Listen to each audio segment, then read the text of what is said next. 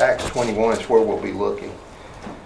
Um, Acts 21 and 22. I'm not going to read these chapters, but I'm going to be referring to them. The, what we're going to be talking about is I've just titled this study preparation for witnessing. And it's not so much a nuts and bolts how to witness, it's just a few things that we see in these two chapters uh, in the life of the Apostle Paul that give us some ideas. Things to, to help us, I think, when we when we go to witness um, for the Lord. So let's begin with prayer. Father, thank you for allowing us to be in your house again this evening. We thank you, Lord, for the scriptures that we can we can look to. They are our sole source of information that we need for the matters of faith and practice, and we're thankful for that. We thank you that you preserved the scriptures for us down through the ages. We thank you, Lord, that it is your word, that it's been established forever. It will never change, and we can we can uh, rely on that day after day, and we're thankful for it. We thank you for each person who's made their way out this evening. We thank you, Lord, for uh, a desire to be in your house. We ask that you would uh, speak to us tonight. May the Holy Spirit move among us and teach us the things that we need to see in the Scriptures. And we ask it in Jesus' name. Amen. So, as believers, we know that we're called to witness for the Lord Jesus Christ. Uh, Mark chapter uh, 16, you don't have to turn here. Uh, Mark 16 and verse 15, it gives us a very succinct instructions, and we all know this verse. If we don't even if we don't remember the, the reference, we know the verse. Go ye into all the world and preach the gospel to every creature. It's very very clear instructions, isn't it?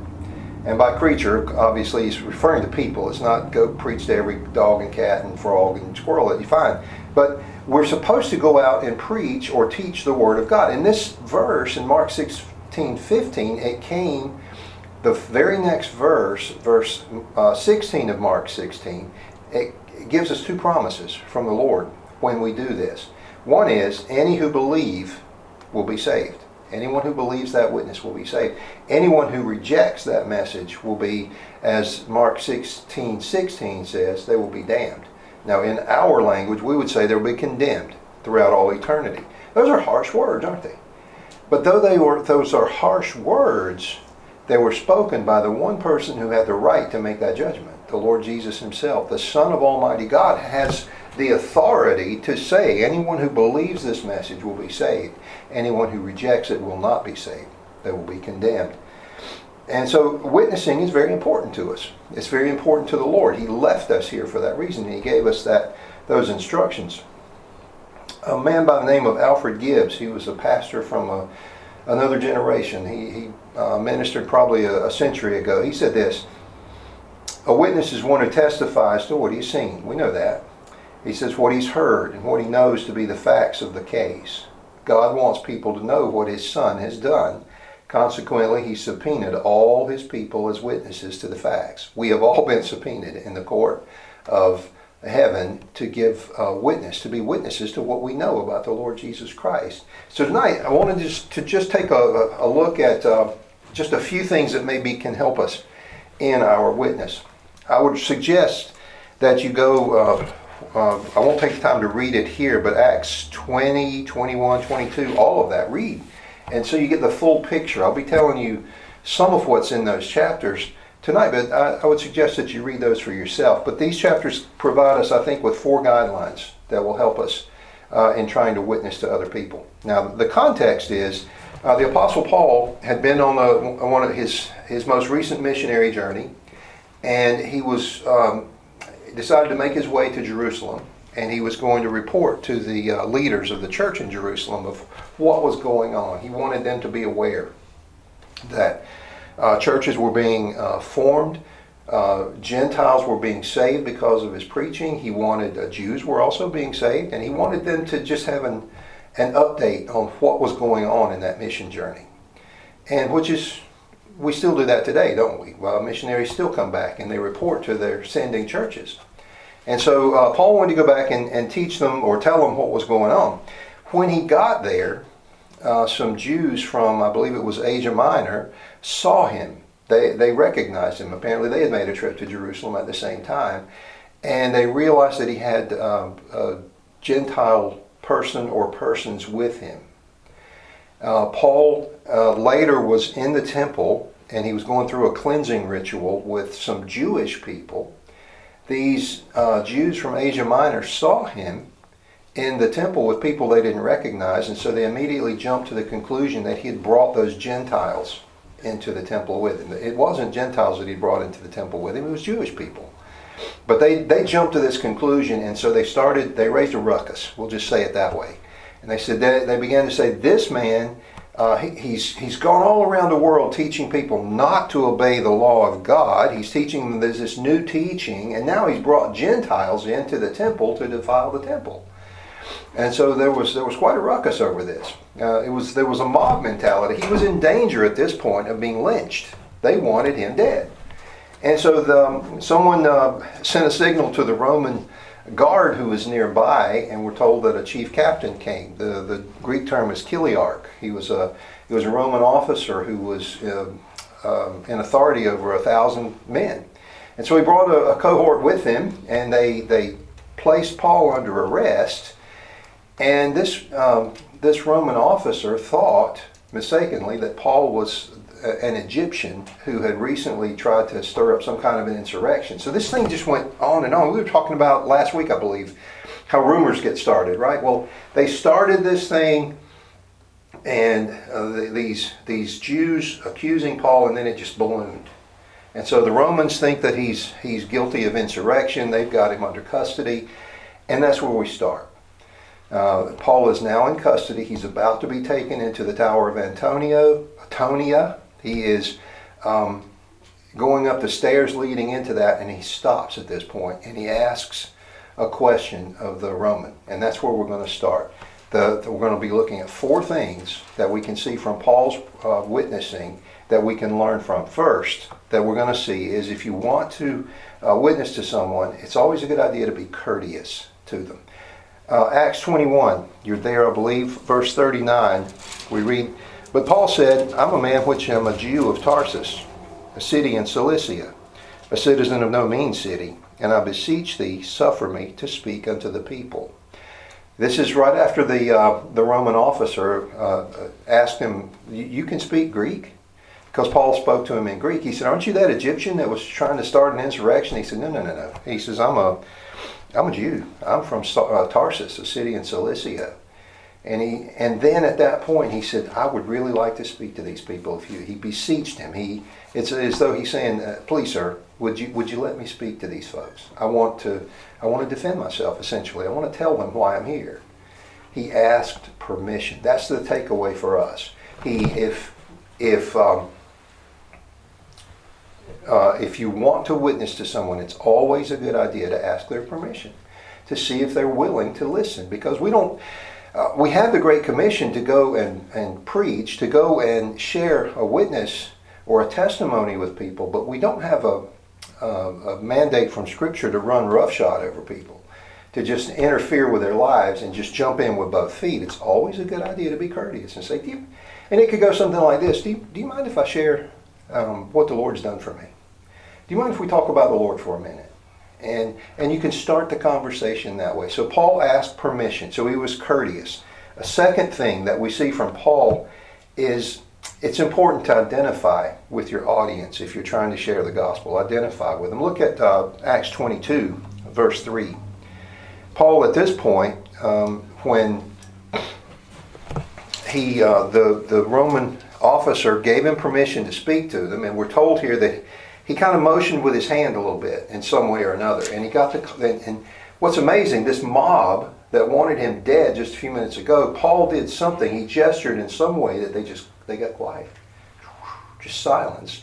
And he was able to speak to them. In Acts 22, 3, he says, I'm verily a man which am a Jew, born in Tarsus, a city of in Cilicia, yet brought up in this city at the feet of Gamaliel, and taught according to the perfect manner of the law of the fathers and was zealous toward God as ye all are this day. He said, I'm as, just as zealous toward God as you are. He's what's he doing? He's identifying with his audience.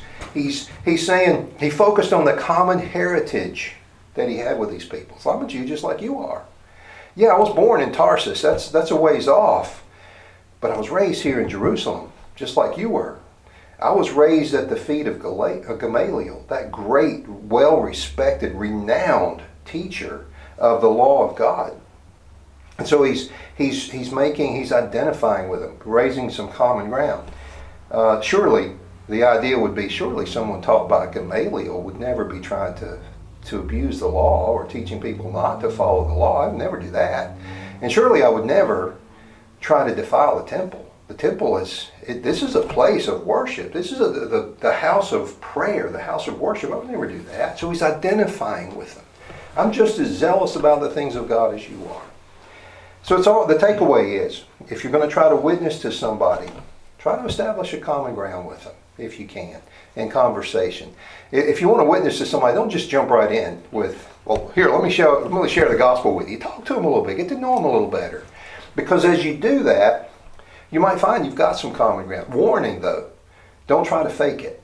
If, if you're trying to witness to someone, the last thing you want to come across as being is disingenuous. You want to, them to know that you genuinely care about them. You want to have a conversation with them. It's not something we're trying to fake. And as you talk to them, you may find you've got some things in common.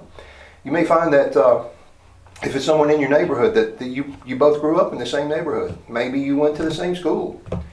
Uh, maybe you've got uh, some uh, common education you went to the same school or you were trained the same way.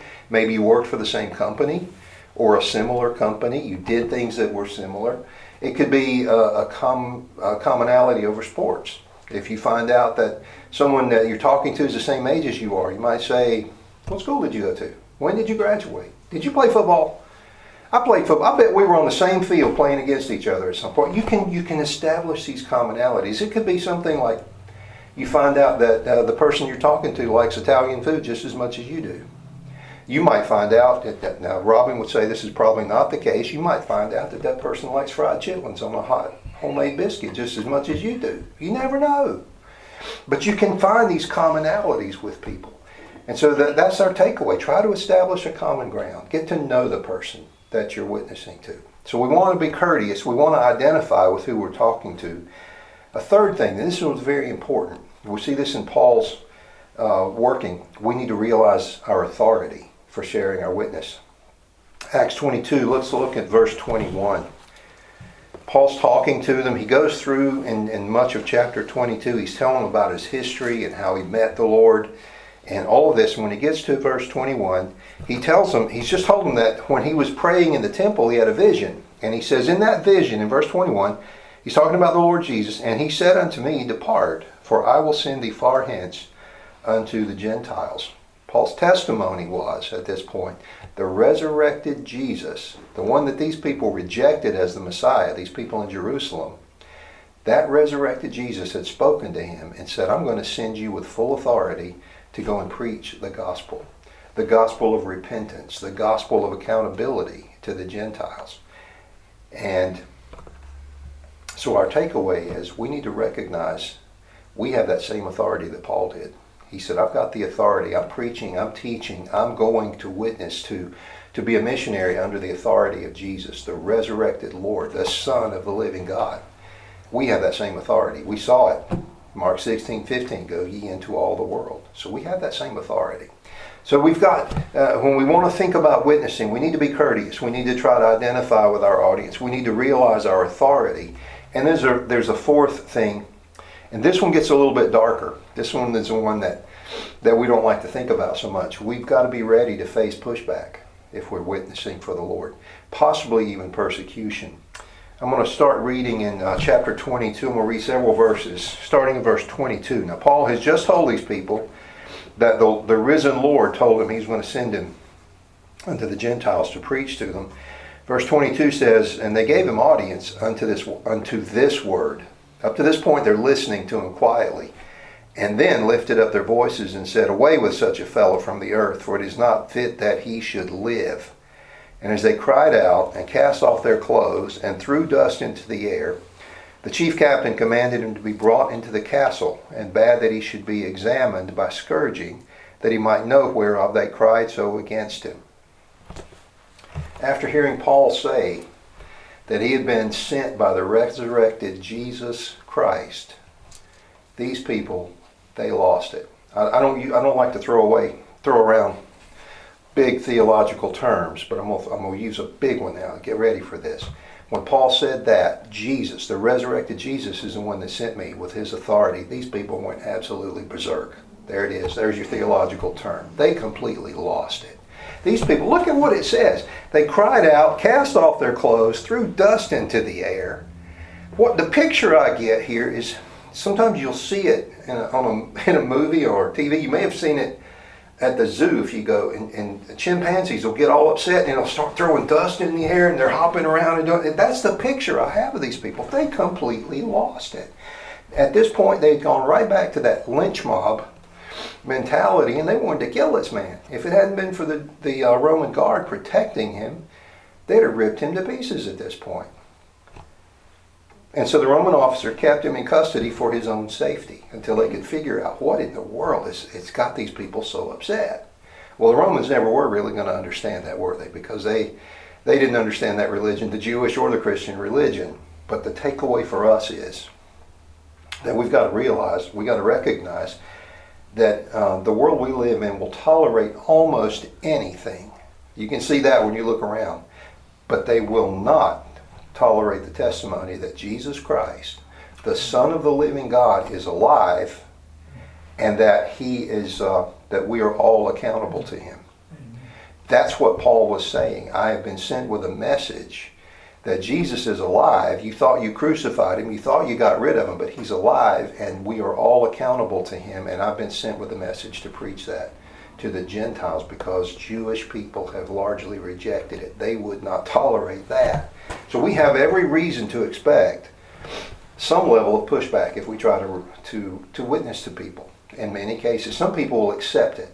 They will accept it very well. Other people are going to push back, and some people may even persecute us some people may try to actually mean us harm if we do that. Now, I'm not saying this so because uh, to, to get you to be afraid to share your testimony. It's not that at all. It's just be ready for it when it comes.